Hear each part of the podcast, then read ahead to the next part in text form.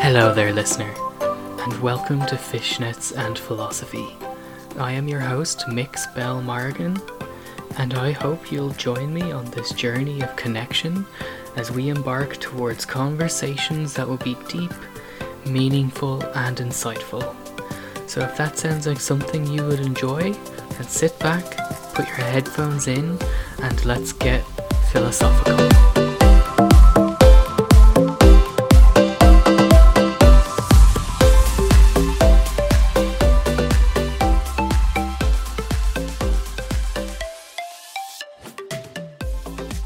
Hi, and welcome back to Fishnets and Philosophy. I am your host, Mixbell Morrigan, and this week I am joined by the absolutely amazing Cindy Gallop, who is the force behind Make Love Not Porn. Um, so, if you could just introduce yourself, what are your pronouns? How any, any how do you identify, and kind of anything else that you'd like people to know about? Sure. So um, I'm Cindy Gallop. pronouns are she and her. I'm the founder and CEO of Make Love Not Porn, pro sex, pro porn, pro knowing the difference. And I am, uh, gosh, um, you know, just um, delighted to be here, delighted to be talking to one of our Make Love Not Porn stars. Always a thrill, and and also just very happy to be basically, you know, opening up and spreading the dialogue around sex in the real world. Um, not least because I'm also very happy that this is going to be heard in Ireland. Yes, exactly, one hundred percent. Um, that's where I am a make love not porn star in Ireland, and historically a country that it has a bit of a sex negative past and probably still much of a present. So I'm doing whatever little bit I can to change that conversation. But I suppose the first kind of place that I want to jump in on, which really, as you said, you're the founder of Make Love Not Porn, was Make Love Not Porn something that was kind of always in the back of your mind or just like similar something similar? Or was it more of like an unexpected idea that you just pushed to become reality? Um, it was a complete and total accident. So I never consciously intentionally set out to do anything that I very bizarrely find myself doing now. So, um, so make love not poor. And, and, and, by the way, Bill, everything in my life and career has happened by accident. You know, I've never planned anything. You know, I'm, I'm a big fan of serendipity. My, my old boss in advertising, and for our listeners, my background is 36 years working in brand building, marketing, and advertising. But my old boss, um, John Hegarty um, at BBH, the agency I spent most of my career he had this great mantra do interesting things and interesting things will happen to you. And I'm a great believer in that as well. And that's pretty much what happened with Make Love Not Porn. So um, I date younger men. Um, they tend to be men in their 20s. And again, you know, I'll just contextualize that for our listeners because the reason I do that is I am somebody who has never wanted to be married. I have never wanted children. Very glad I always knew that as opposed to finding out the hard way by having them. I mm-hmm. adore being single. You know, I love living on my own. I cannot wait to die alone. And I date younger men casually and recreationally for sex. And I am deliberately very public about all of that because we don't have enough role models in our society for anybody, actually, um, not just um, women like myself, um, that demonstrate you can live your life very differently from the way that society expects you to and still be amazingly happy. And I'm one of the happiest people I know. So, um, so there I was dating young men um, about 13, 14 years ago, when I began realizing that I was experiencing an issue that would honestly never have crossed my mind if, if I had not experienced it so very intimately and personally. I realized I was encountering what happens when two things converge. And I stress the dual convergence because most people think it's only one thing. I realized I was experiencing what happens when today's total freedom of access to hardcore porn online meets our society's equally total reluctance to talk openly and honestly about sex.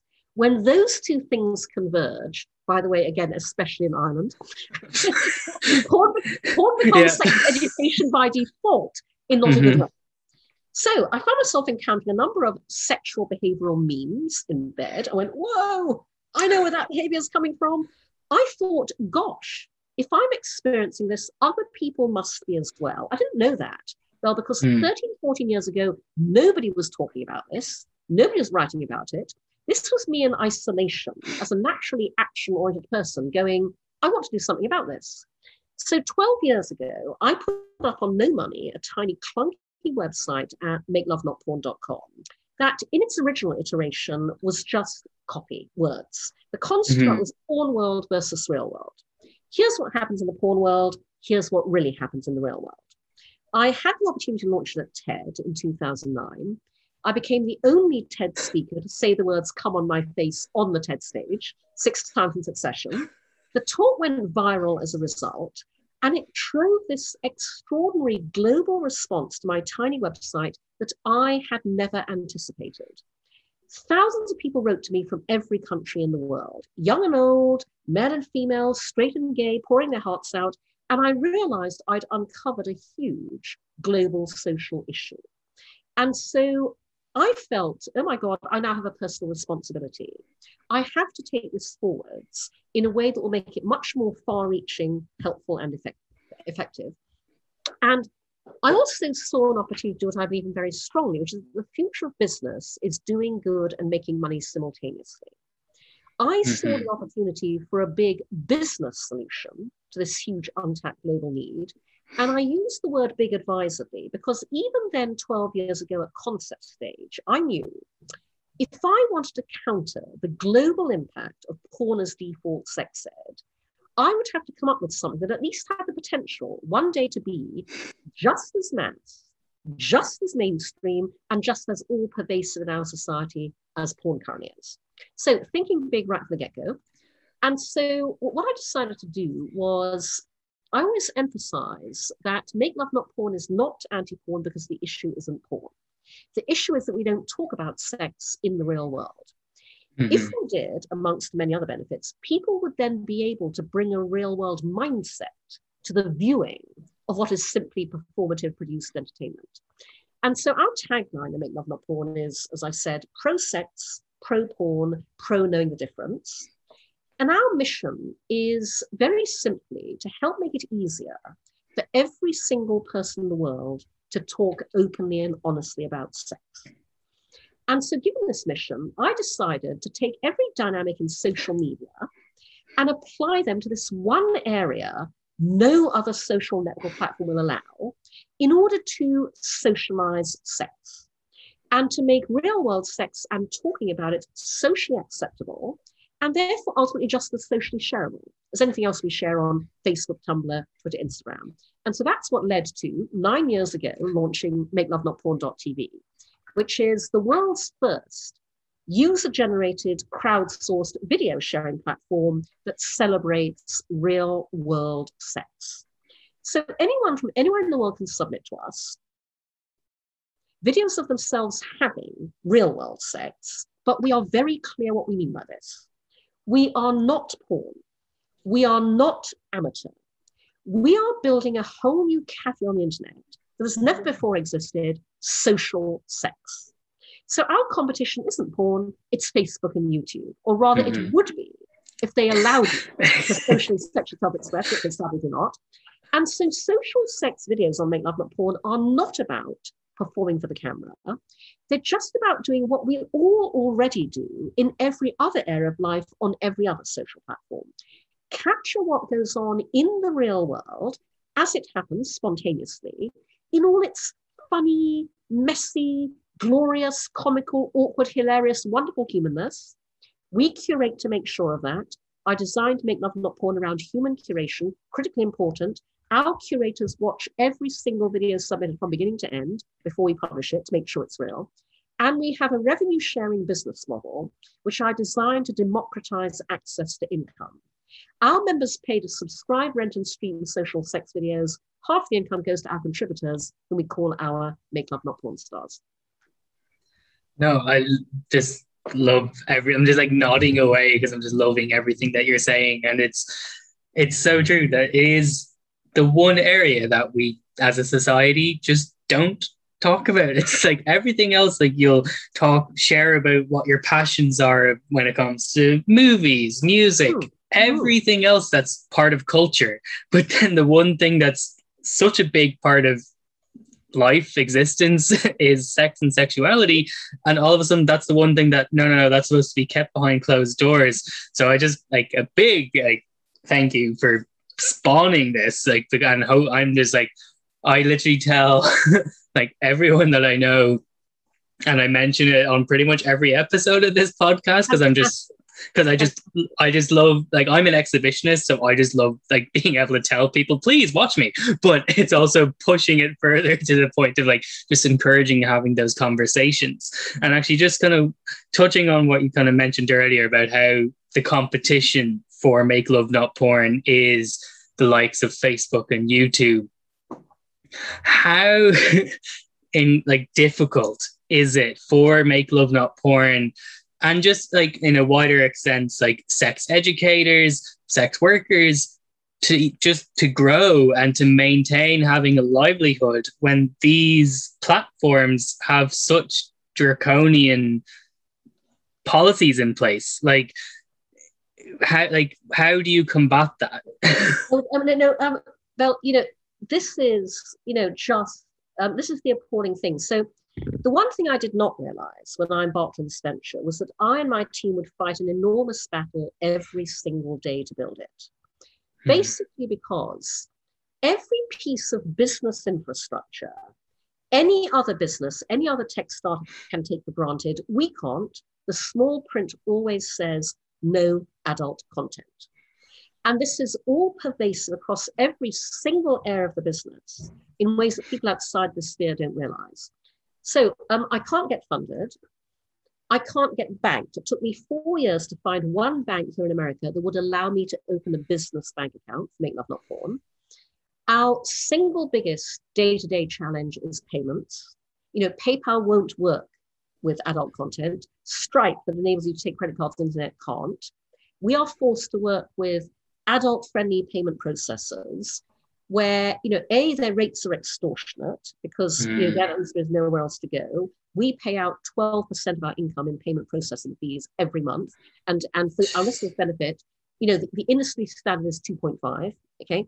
And, and, and B, and B, uh, you know, because we have nowhere else to go, um, these processors are very badly designed to work with. And so they don't work well either. I mean, if we could work with PayPal, if we could work with Stripe, we'd triple our income overnight and our Make Love Not Porn Stars payouts without doing anything else, you know.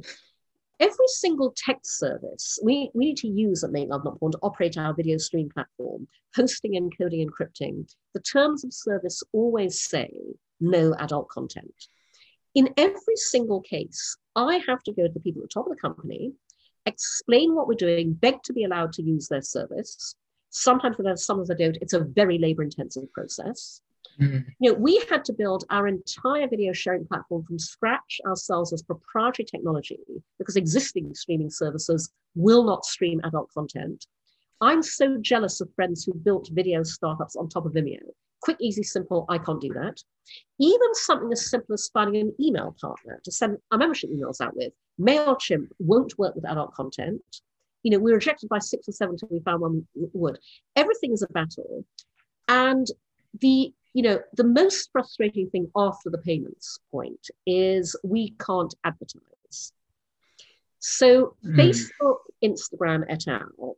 ban any form of and, and by the way there is a massive gender bias here. It's not just sex.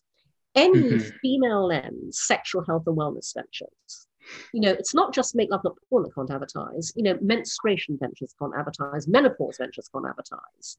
Um, in the meantime, however, male sex tech, erectile dysfunction, come on in. You know, um, and, and by the way, this, this also applies to traditional media out here. You know, billboards, the subway, etc. Mhm. And and this is a massive business inhibitor for Make Love Not Porn because we are a very media responsive venture, and so uh, you know, and, and to demonstrate that, by the way, Bill, you know, um, interestingly, people all around the world search for us every day without knowing that we exist.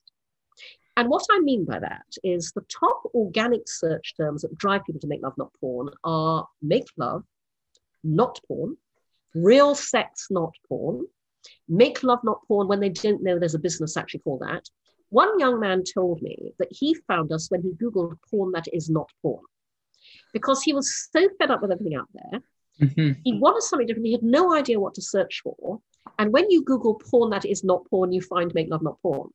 That that gives you some idea of how much people know they want what we deliver, but we can't mm-hmm. advertise it.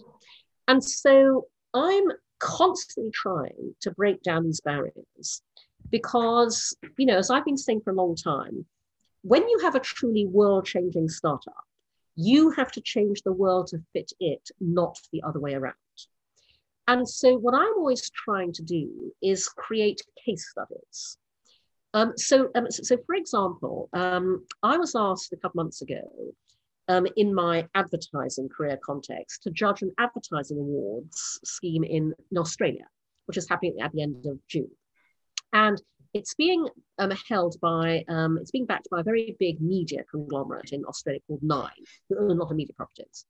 Mm-hmm. And you know, I am unfortunately, until we raise the kind of funding that we really need, I still have to support myself alongside building Make Love Not Porn, and I do that through doing paid speaking consultancy. So normally, when I'm asked to do an engagement like this, I would I would charge a fee for doing it. But I said to Nine in Australia, I said, um, I will I will happily judge your award scheme. You don't have to pay me. I will do it in return for you giving Make Love Not Porn advertising space in your media properties for free.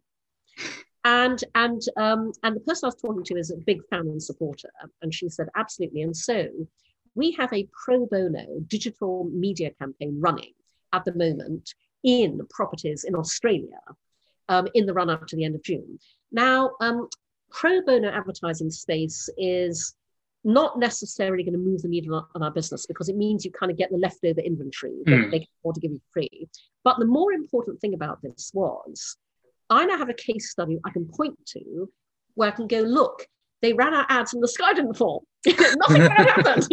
so, and, and, so I'm hoping to be able to use that with other platforms um, to persuade them to, to advertise us. Um, the other thing we did in this context, and you're familiar with this, obviously, is that we started a podcast. And, you know, and by the way, you know, um, that was partly, you know, people have been saying to us for years, we want to make Love Not Porn podcast. But, but I always said to my team, you know, I mean, everybody has a podcast these days. So, you know, um, should, obviously. But, but, but, but, what I meant by that was it's very important that our podcast is uniquely distinctive. Mm-hmm. And it is because, you know, um, we have this unique window onto how everybody has sex in the real world, for real. And so, you know, um, as you know, because you have been interviewed on our podcast, um, but for the benefit of our listeners, our podcast is called The Social Sex Revolution, and it's hosted by our wonderful curator, Bex Caputo. Um, and we every week we interview a different Make Love Not Porn star about their personal journey to make love not porn. And then Bex and our community manager Ariel do what we call curation corner, which is where they talk about the unique insights and observations we have into how the world is really having sex. And um, um and so you know it, it's a fantastic podcast in itself. I mean, I, I, love it to death. Obviously, I'm biased, but I just adore listening to it. But um, but to be frank, Bill, there was also a very practical reason for creating our podcast because we now have something to advertise that is not our website. Mm-hmm. And so, um, and sadly, that is necessary because a lot of platforms and media outlets go, you cannot advertise adult content. But what we can do is we can advertise our podcast because then we're just advertising a podcast.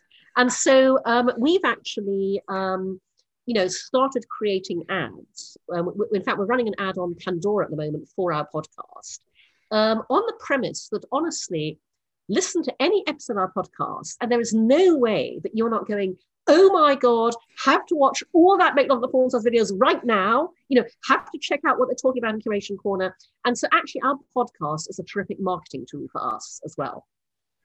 No, I love that. And yes, I was so flattered that I was asked to be a guest on the podcast as well. And I had such a wonderful time talking with Bex. And yes, it is a fantastic podcast as well. And like you said, it is that insight into the lives of the make love not porn stars like and it's like it's a really great way in the same sense that anyone who's like say even a fan of like mainstream porn like when you follow the porn star, the adult actor on social media, you get that glimpse into their mm. life. So the the Pop Make Love Not Porn podcast is a really good way of getting that glimpse of to, into the lives of the Make Love Not Porn stars. And I just love how it's pushing everything and promoting it. And you're right, it is such a shame that that's the only way you get to advertise hmm. the actual overall business. Like you should be able to just advertise the business itself. But speaking on the business itself. And it's kind of like something that you touched on earlier when you did say that so much of like the way that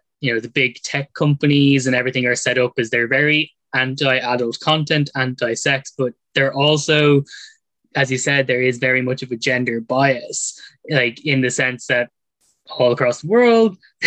when it comes to sex tech, sex advertising in relation to men, that can that's you know floats through that's allowed but when it comes to women it isn't so my kind of well, i was wondering do you think that if it was a man that was running make love not porn it would be easier to get the funding. Like do you find that it's like you're almost having to run to get where a man would probably be able to walk to which i hate about our patriarchal society but i'm wondering do you think that that would be a reality if that was the case? Well, you know, it's funny because well, first of all, I've been asked that question by reporters before, and my response when I'm asked, you know, do you think a man would have found it easier to raise funding for Love Porn? My response is, a man would never have had this idea. yes. um, now, uh, uh now, uh, now that, that being said, you're quite right. You know, I, I um, you know, I, I describe myself as I represent the triple whammy of unfundability. I'm female, I'm older, I have a sex tech venture. By the way, uh, um, I theoretically have a fourth strike against me, but in this case, it doesn't apply because I'm white passing, but um, I'm, I'm half Chinese. So I am actually also mm. a color, but but that is not immediately obvious um, because I dye my hair. so uh, you know, I'll I'll let you know I'll let that one go. Um, we'll keep it at three.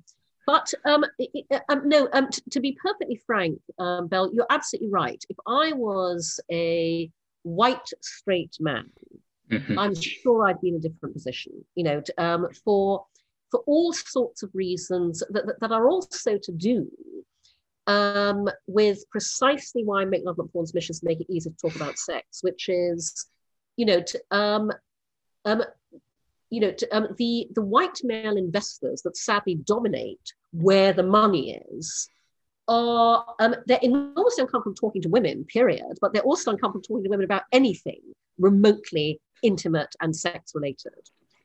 Um, and, um, and so, um, you know, here's, um, here's the, um, the, the, the, difficult thing about uh, my efforts to raise funding. I mean, first of all, in the conventional funding world, my biggest obstacle is the social dynamic that I call fear of what other people will think, which operates mm-hmm. around sex, unlike any other area. You know, yeah. it is never about what the person I'm talking to thinks. Um, because when you understand what we're doing and why we're doing it to make love porn, nobody can argue with it. Um, the business case is clear it's always their fear of what they think other people will think. And by the mm-hmm. way, the fear of what other people will think is the single most paralyzing dynamic in business and in life. You will never own the future if you care what other people think. Now, um, I know that my investors are out there. They absolutely are. But unfortunately, they are impossible to find by the usual means because mm. they all have one thing in common your willingness to fund Make Love Not Porn is entirely a function of your personal sexual journey.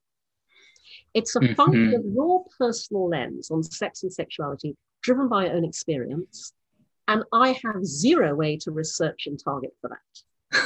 um, not least because sex is the one area where you cannot tell from the outside what anybody thinks on the inside. The people who look like they totally get it don't. The people who look like the total prudes do. And so this is why I put what I'm doing out there all the time, because I have to rely on those synaptic connections being made that will draw those people to me. And, mm-hmm. um, and it does happen every so often, but it is a very long, slow, painful process. Yeah, no, I can imagine how increasingly difficult it is.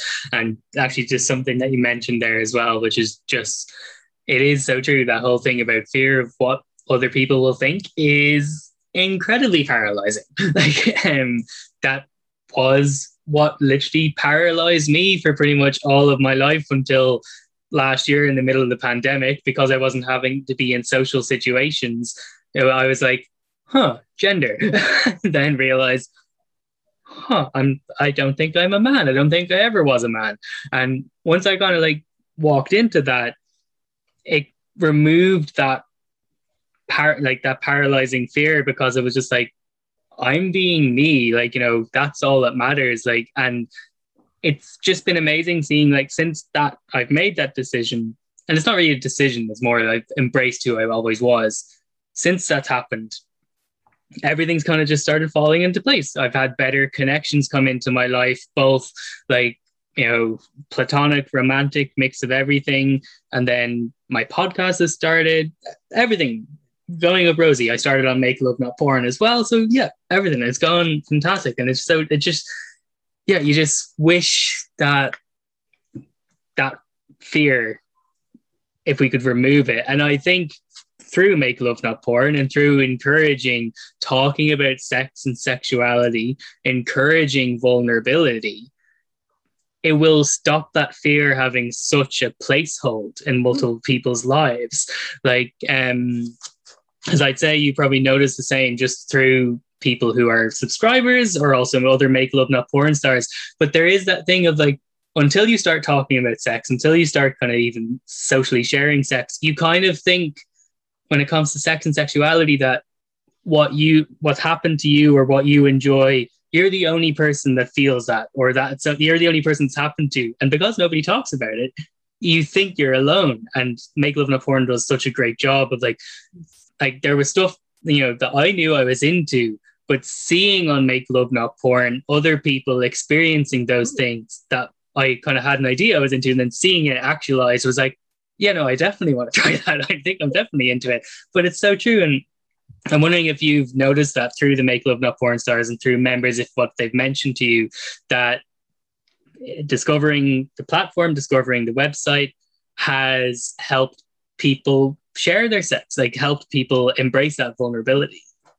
Oh no, absolutely. And, and I mean, th- this is what keeps us all going through these, you know, all these battles we fight every day. Because as a unique venture, Make Love Not Porn has a unique capability. We have the power to change people's sexual attitudes and behavior for the better in a way that very few other things can. And and so, um, you know, um, the great thing about us is that, you know, to your point, everything you're seeing is, you know, how it is in the real world. You know, and incidentally, one of the things I talk about is all around us in popular culture, we see many very creative expressions and narratives of relationships, but we never see mm-hmm. the actual sex. On Make Love Not Porn, you see the actual sex, but you also see the relationships. Because in our videos, the two things are indivisible. And when I say that, Bill, I don't just mean that you see healthy relationship dynamics in our partnered couple, threesome, whatever videos. I mean that you also see in our solo Make Love Not Porn Star videos healthy relationships with their, their own selves. You know, their, their relationships with themselves, their bodies, their genitals, their sexuality. And that is inspirational and transformative for the people who see that for the first time ever. And to your point, go, oh my God, I can be like this too. Yeah, no, exactly, 100%. I think that's like one of the motivations why I share around there is just like, you know, the like I'm a non binary person, and just if anyone else were to be able to like see uh, who fall under the same gender identity or just saw a body like mine and just kind of like I can do that stuff too. And it's just like, great, yes, that's what I want to encourage.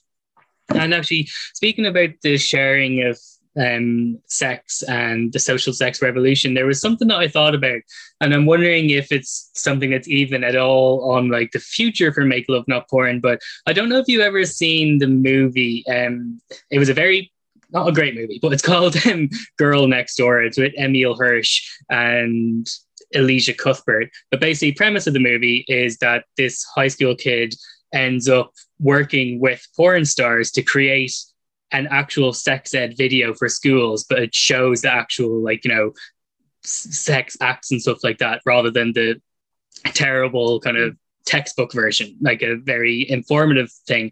And i'm wondering like is that like do you think when we get to when and i say when not if when when we get to a place within society where we can be share more social sex do you think that's something that would like that it could be branch into a part of an educational thing as in in the sense that going into like creating like obviously not super explicit but creating videos that kind of show how to like you know consent and you know condom use and stuff like that. Well, well actually Belle, that's what we are already. So um so, so i designed make love not porn as a social sex video sharing platform because the number one usage for YouTube globally is how to videos.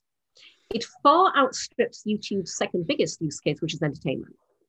First and foremost, people all around the world go to YouTube for how to videos and how to do anything and everything.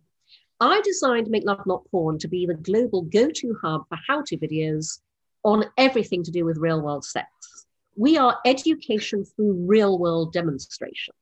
And that's the difference because you are learning from how everybody else does it in the real world, which, by the way, mm. is how everybody on YouTube is learning from those how to videos, from how people do it in the real world. That's the way you learn education through demonstration.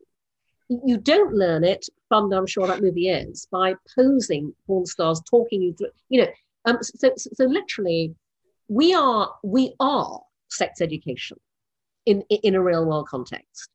And, um, and evidence of that is that we have um, a number of parents have told us that they have bought subscriptions to Make Love Not Porn for their 18 and over 20 something children because they want them to see what happy, healthy sex relationships look like. Now, um, obviously, we are, you know, fully legal, so we are only for 18 and over. Mm-hmm. Um, although, equally, obviously, you know, it's absolute parents' discretion you know what they want to do in terms of you know giving their children access. Mm-hmm. but i do also have a whole um, uh, you know um, more formal sex education play for make love not porn that i'm trying to raise funding for as well. And so uh, uh, and i've been trying for seven years actually but i'm hoping that this time around i, I will actually do it. But um, i um, to, um, so i want to build out an expansion of make love not porn to be what i call the khan academy of sex education because Khan Academy, the online tutoring platform, tutors mm. on every other topic under the sun except this one. Educational technology, edtech exploding, not in this category. So, um, but but the point about Make Love Not Porn Academy, uh, Belle, and this is true of every expansion Make Love Not Porn, because I have a whole roadmap for the future, but I need funding to achieve it. But um, every expansion um, is based on the same principles as Make Love Not Porn.tv, crowdsourced, user generated, human curated revenue share. Um, because I'm not about reinventing the wheel. I'm about aggregating the brilliant things that already exist. So um, the idea for Make Love Not Porn Academy, and by the way, we've bought the URL, there's a holding landing page there at the moment, is that we would open up this area of our platform to sex educators from all around the world. So they can submit to us their own, you know, coursework materials, videos, mm. books, comic strips, blogs, whatever it is. Now, um, we will, as we always do, curate because we only ever publish what is Make Love Not Porn endorsed. Mm-hmm. So, for example, if you were an American sex educator and you submitted what is depressingly popular over here, abstinence only sex education, we're not publishing that because we do not endorse the so-called education approach that goes, don't do it. it doesn't work. Okay. Mm-hmm. So we we would then publish segmented by age appropriateness. So if you're a parent freaking out, going, "Oh my God, my six-year-old was asked about this. What do I say?" You know, here's the area you would go for entirely age-appropriate tools and content to have that conversation with a six-year-old. If you're a teacher with a class of 14-year-olds, here's your area for age-appropriate. You know, if you're an adult, access all areas because adults are desperate for this information. Um, some of this will be free to access, but we would also charge to download, subscribe, bulk mm-hmm. buy you're a school different revenue streams different use cases. Uh, and by the way, we're talking a bloody huge revenue stream because the world is crying out for this. Mhm. And Yeah. we would then split the income 50 50 with its creators, the same way we do with our Make, make Love the Porn Stars. Because right now, Belle, nobody goes into sex education to make money. I have friends who are brilliant sex educators, but I'm dying to help them promote their work. They can't make a living doing this. They've had to take other jobs. They fight all the same battles we do. I want to change that because this is enormously valuable work. So try and get that 100%. One hundred percent. And I like I I'm putting all the positive vibes out into the world, and I'll spread word however I can. But I hope that that becomes a reality because it's needed, and like because it is, it is so glaringly obvious how we don't talk about sex in the point that it's not something that like parents are comfortable talking with their children about unless they were lucky enough to have parents that had those open dialogues. But anyone who didn't because they didn't have it from their parents they don't know like it just continues through the generations. And like you said if the six year old comes up with a question we need to approach that from the position of you know in giving into the curiosity giving them the information obviously in an age appropriate sense rather than shutting it down and telling them it's not something that they need to know about. Like and it can it just starts from little things. Like i know so, a good few of my friends who are parents who are you know doing the wonderful thing of teaching their own children about consent in the sense that it's their body. So anyone has to ask them for a hug or a kiss on the cheek and if they say no that has to be respected and it's so great to see that parents are starting to teach those lessons at such a young age and it's just i'm just like it just needs to be expanded to the sense that like about sex and sexuality because that's still the one thing we don't talk about exactly. And the thing is, Belle, it's really, really simple to do. So the two pieces of advice that, that I give parents um, all the time, um, and once we build Make Love Not Porn Academy, I can share these for you. But first of all, I say, you know, today you cannot begin talking to your child about sex too early. And when I say that, I don't mean literally talk about sex. What I mean is, the very first time your child asks where babies come from, you know, touches their genitals, the most important thing isn't even what you say as much as how you say it. Mhm. Yeah. Never ever get visibly embarrassed. Never get flustered. Never get angry. Never shut them up. Never put them down. Instead, answer calmly, straightforwardly, honestly, truthfully. And you will open up a channel of communication that will be there for them for the rest of their lives. And that will enormously benefit both of you. And then the second thing I say to parents is today, when you talk to your child about sex, you must also talk to your child about porn. And this is much easier to do than parents realize because all you have to do as a parent is say something like what I'm about to share, and you dial it up or down depending on the age of the child. So you go, so darling, we've just, you know, we just talked about sex. And you know how together we watch movies, videos, cartoons, TV shows where things happen that aren't real. Well, there are also movies and videos about sex, and they're not real either. And because of that, they can be quite confusing. And so we'd rather you didn't watch until you're older. But if you ever come across anything like that, or somebody shows it to you, come and talk to us, we can explain it. And that's all you have to say, because you have done two very important things. First of all, you have set up in their minds for when they stumble across porn, and they will, that it's not real. And secondly, you have said you can come and talk to us about it. And you will want them to, because the kind of porn they like to stumble across as a kid can be utterly traumatizing. And that's all yeah have to do. no 100 and exactly like you said it is that simple and i'm just hoping that all the parents worldwide that need to hear that hear it and receive it and because like it's it is one of those things that you know like it's a societal shift that's needed but it also starts at like an interpersonal level as in like society doesn't change if people individually don't change. So it's like it's a given given give and go give and push. Um but yeah so hopefully we get to a place where those conversations happen normally. And speaking of kind of conversations this is one of the things that i love about the make love not porn and the videos. And um, i'd say it's one of the main reasons why you've pushed to bring it into the world. But what i love is that the videos show communication. They show that consent is hot consent is sexy. Like we get so much of this negative like narrative from straight white men that um, basically, oh, you want me to ask like point blankly? You want me to put fill out get, them to fill out a form? And it's like, no, stop being exaggerating. It's li- like whispering in someone's ear. Can I put my hand here? Can I like? And your videos show those happening in real time, and it's beautiful and it's hot and i just love how your videos push that message and i'm wondering if that was another kind of like something that you noticed in your own life which is what pushed for make love not porn no, no, absolutely. You know, when I say that Make Love Not Porn's single-minded mission is to make it easier to talk about sex, you know, um, make, make Love Porn is an accident. What is no accident is that my background is 36 years working in advertising. I've spent 36 years working in the business of communication. I know, therefore, that everything great in life and business is born out of great communication, and sex is no different. Great sex is born out of great communication.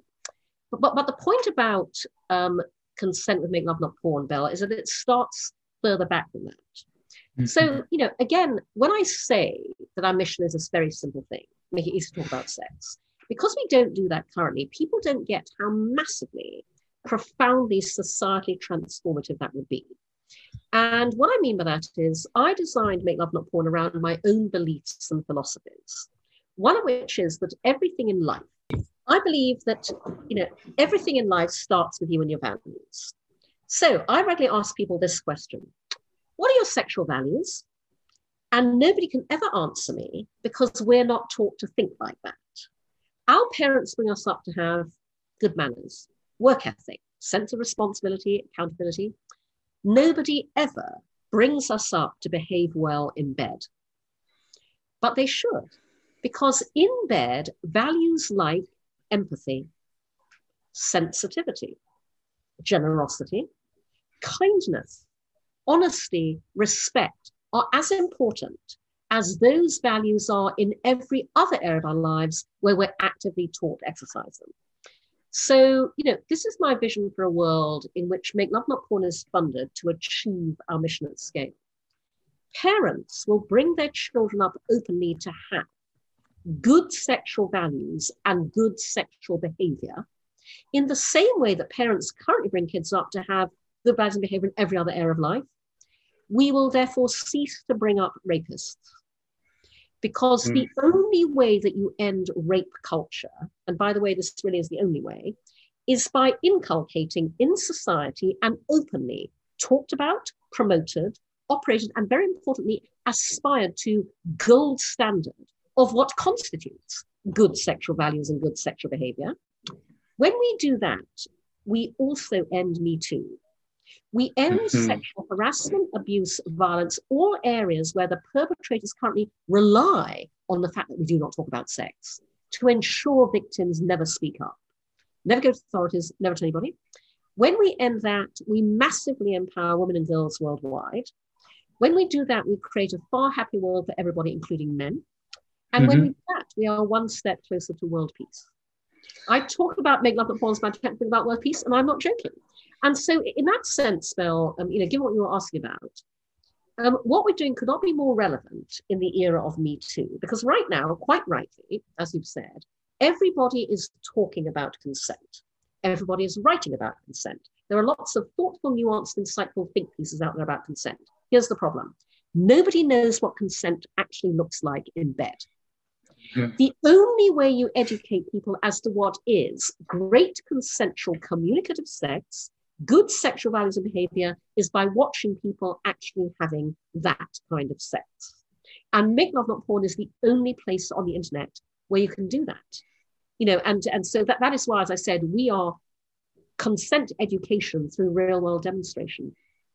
Exactly, 100%. And it's so, so true because, like, that is, you know, the thing, uh, again, like, you know, about porn is that it's performance. And because it's this fake exaggerated performative thing you don't see that communication because that get happens off camera when the contracts are signed and boundaries are discussed on a good ethical porn set because of course there are sets that aren't ethical but on an ethical porn set boundaries are discussed you see the lube get used you see all that stuff and then the camera gets turned on to show the performance piece whereas with make love not porn real sex you get to see all that. You get to see the conversation. You get to see the lube getting brought out. and importantly, also, Belle. So you know, we absolutely, as you say, you know, so we have a ton of BDSM kink, uh, and and in real world sex videos on Make Love Not Porn, you see the negotiation beforehand.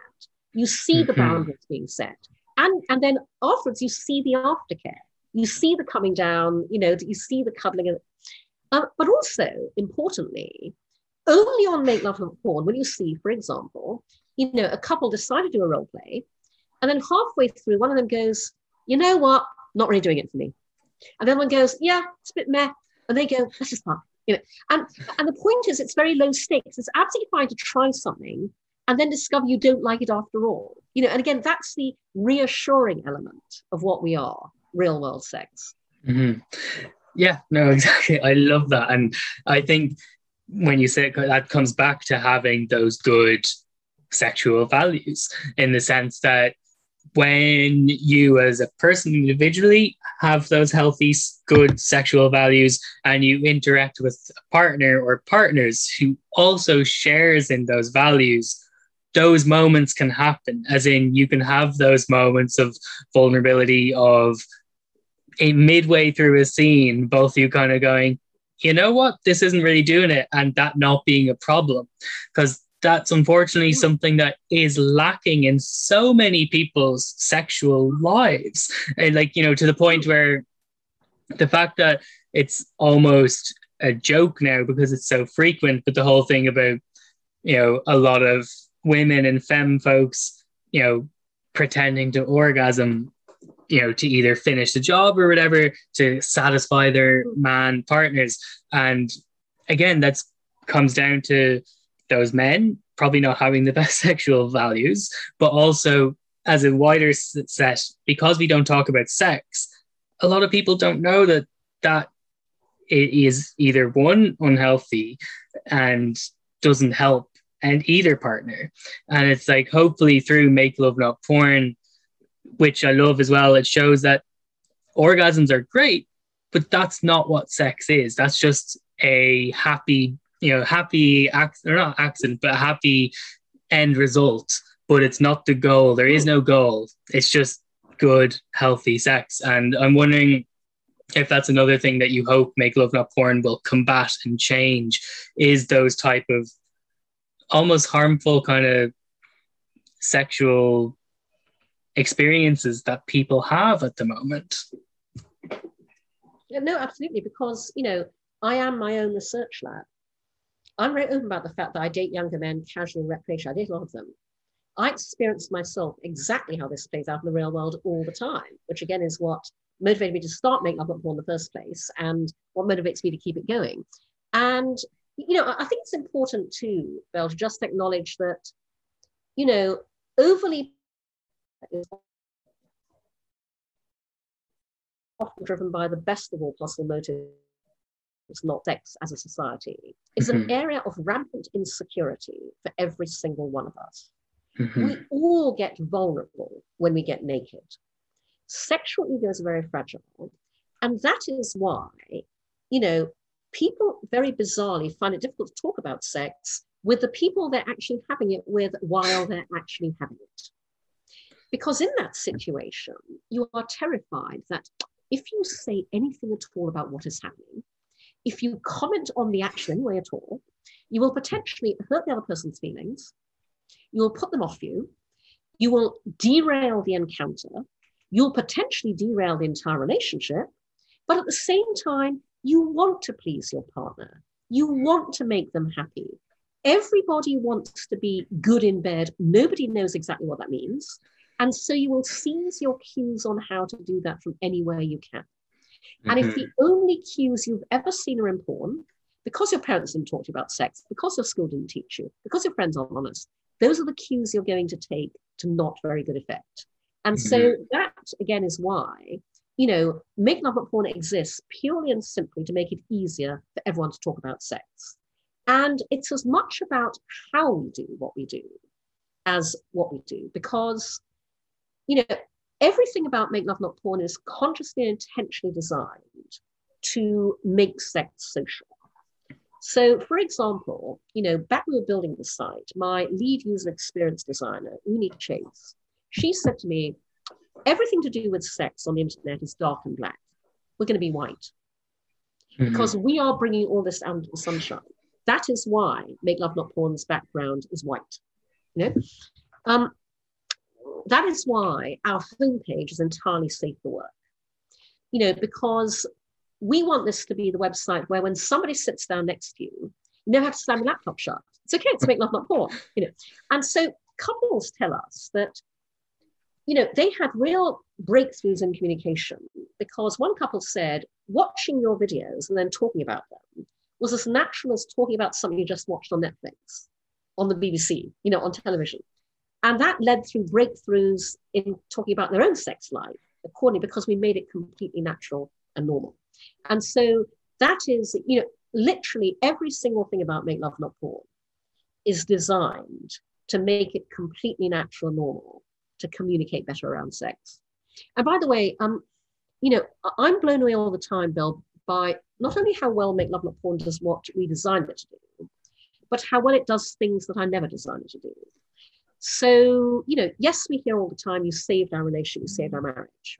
But I'm, I'm gobsmacked about the fact that we hear regularly from survivors of rape, sexual assault, sexual abuse. And by the way, we hear from female and male survivors who tell us that Make Love Not Porn help them reclaim their body. Make Love Not Porn help them feel able to be a sexual being again, to reclaim their sexuality because of our really healthy, you know, real world showcasing of wonderful real world sex wow and um, yeah like that's just an amazing effect that I, and I can understand how that's probably also somewhat blown you away when you said it wasn't something that was intended and that's absolutely amazing and I'm so happy for those people that it has happened and it has um, occurred. And there's actually something that you mentioned um, earlier, which I kind of wanted to touch on. But you said about like you know when it comes to the bedroom like sexual egos are fragile but also when people are naked that's when you are at your most vulnerable. And a lot of time you're almost at your most fearful. And it's something that i actually touched on on my episode on the make love not porn podcast but it is i think part of linked with the fact that we don't talk about sex or sexuality linked with that is the fact that as society we've moved away from our bodies. Like I think myself as a person who's into philosophy, I think it kind of harkens back to the whole kind of Cartesian dualism in the sense that we're viewing as like we're we're intelligent beings. We're are, we just happen to be in these bodies. So because we removed ourselves from our bodies, it means we've also removed ourselves from our naked bodies. So it's the fact that people don't have that connection with their naked bodies. And then add on to that the fact that society tells you you're not allowed to talk about sex outside of the bedroom, if you can even talk about it in the bedroom. No wonder people have such negative and damaging, not damaging, but like negative and like almost bad relationships when it comes to sex and sexuality, and I'm thinking, wondering if you think the same, if like even if people were embraced ideas of nudism and naturism and stuff like, do you think that would help get us to a place of talking about sex more? Well, well, well, actually, you, you've touched on something that, that is one of the many social benefits that Make Love Not Porn delivers because we celebrate real world everything, real world bodies, real world hair, real world penis size, real world breast size. And the reason that's crucially important is because you can talk body positivity all you like. You can preach self love till you're blue in the face. At the end of the day, nothing makes you feel great about your own body like seeing people who are nobody's idea of aspirational body types getting turned on by each other, desiring mm-hmm. each other, having an amazing time in bed. Our mantra at Make Love Not Porn is everybody is beautiful when they're having real world sex, and they really are. And so we hear from our members all the time your videos made me feel better about my own body. You know, one man wrote to us and said, My girlfriend and I now both feel able to be more open and central with each other because watching your videos made each of us feel better about our own bodies. And so that's a really important part of, to your point, you know, body reconciliation and feeling at one with your body and loving it and accepting it. And, and absolutely realizing that, you know, what makes you sexy is not at all how you look, it's who you are. And your hmm. body is just a glorious manifestation of you. Exactly. Yeah, we are embodied beings. Like we are in our bodies. We're not separate to it. We're part of our bodies. And like I think that is I think that's one of the reasons why there is so much negativity when it comes to body images. One thing it's because a lot of the media pushes the way a body should look like. And if you don't look like that body, then you're a terrible human, which is just such negative messaging and it doesn't help. But I also think it is because people are removed from their bodies. So they don't like their bodies, meaning they don't like what they're looking at. Whereas if they view themselves as being their body, it might make it easier. Mm. Um, now, obviously, that's probably more applicable to cisgender people because transgender people, it's a different story, or non binary people. I go up and down. Some days I'm like, yeah, this is my body. Other days I'm like, God, I wish I could just, you know, detach certain body parts when I don't want to have them there. Like I, I wish we could do that. I'm like praying for the future when you can have detachable body parts. it would make things so much easier. but uh we're coming up to kind of almost an hour now. So I want to go back to one of the questions that I have down. And I actually, yes, this is, I think, one of the reasons, and it's one of the things I love about Make Love Not Porn. But one of the reasons that I love Make Love Not Porn is that it is deconstructing our ideas of what sex is, of what sex can look like, in the sense that your site, as you said, shows bodies of all different shapes and sizes, but it also shows people of different genders. It shows queer sex, not just straight heterosex.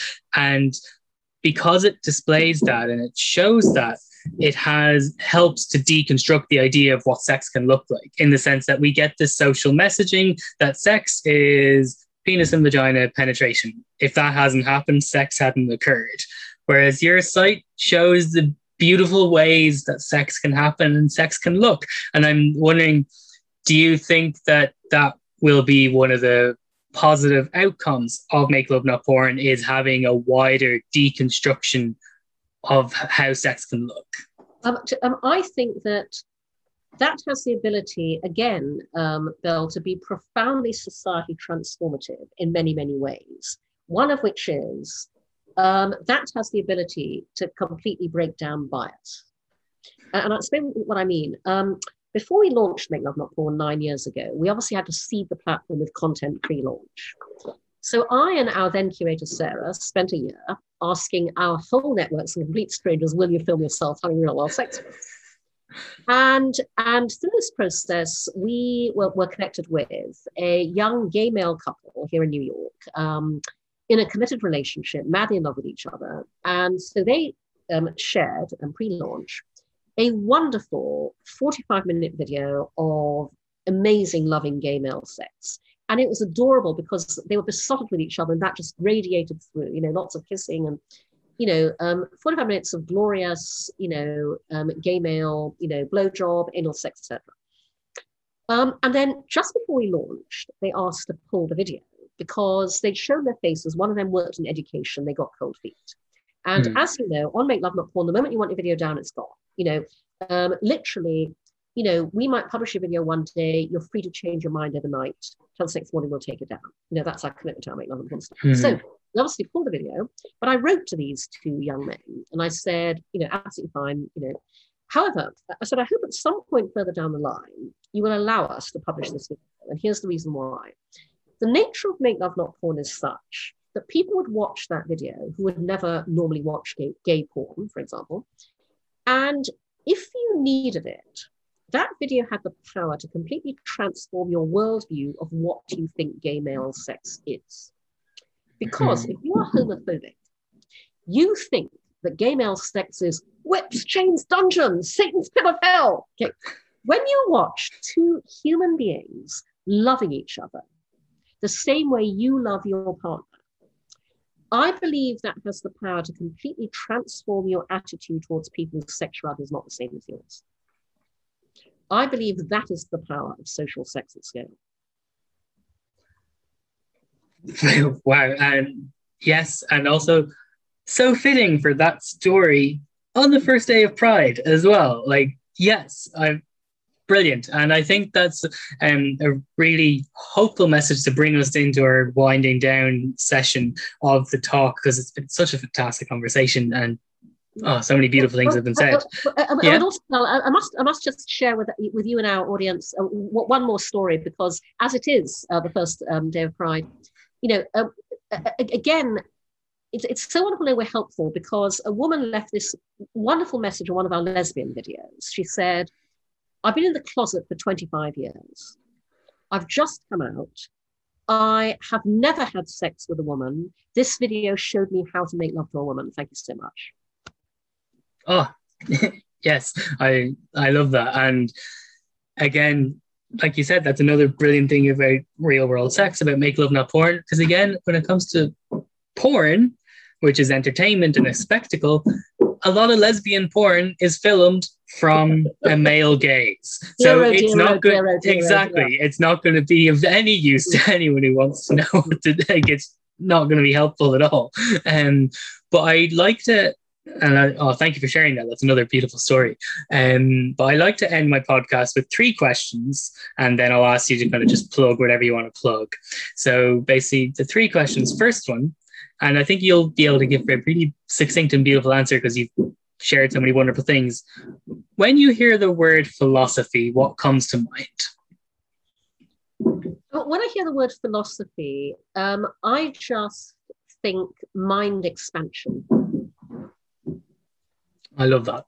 I love that. And yes, beautiful, brilliant answer. I love that. Um, okay, so next question. Currently, at the moment, what is something that is giving you joy? Um, do you know um, warm weather? I'm sorry, it's really it's really small and trivial, but here in New York, you know, it's finally summer is finally arriving, and it makes such a difference to your mood yes, no, even here in Ireland, we're starting to get reasonably better weather, and it it does. It just uplifts you and it makes everything seem slightly more tolerable and better. Um, pretty beautiful. I love that. And last um, question is, what is something that, and it's probably uh, going to be a great answer as well, but what's something that you're hopeful for for the future? Oh, um, well, you know, obviously I would say this, but I'm just very hopeful that we can get Make Love Not Porn funded to scale to change the world through sex. Um, and that's important, Val, because as I like to say, Make Love Not Porn operates in the single biggest market of them all. Not sex, not porn, the market of human happiness.